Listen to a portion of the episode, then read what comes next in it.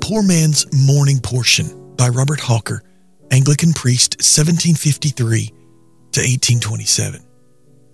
January 30th. That in the ages to come he might show the exceeding riches of his grace in his kindness towards us through Christ Jesus. Ephesians chapter 2 and verse number 7. Pause, my soul and gather in all the powers of arithmetic, and try, if thou art able, to count what the exceeding riches of God's grace amount to. Think how great, how free, how sovereign, how inexhaustible, how everlasting.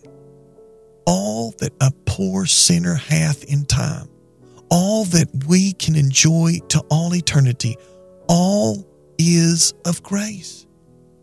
And what a title hath thy God chosen to be known by among his people, when to make himself known more fully in Jesus, he styles himself the God of all grace. All grace? Yes, all grace and all sorts and degrees of grace, pardoning grace, renewing grace, quickening grace, strengthening grace, comforting grace in short, all grace. And is all this treasured up in Jesus? Oh, then, my soul, see that Jesus be thine, and all is thine.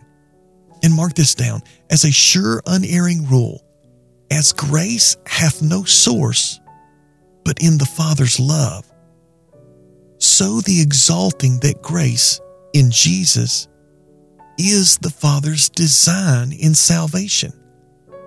The brightest pearl in the Redeemer's crown is that which shines with this inscription quote, To the praise of the glory of his grace, wherein he hath made us accepted in the beloved. End quote.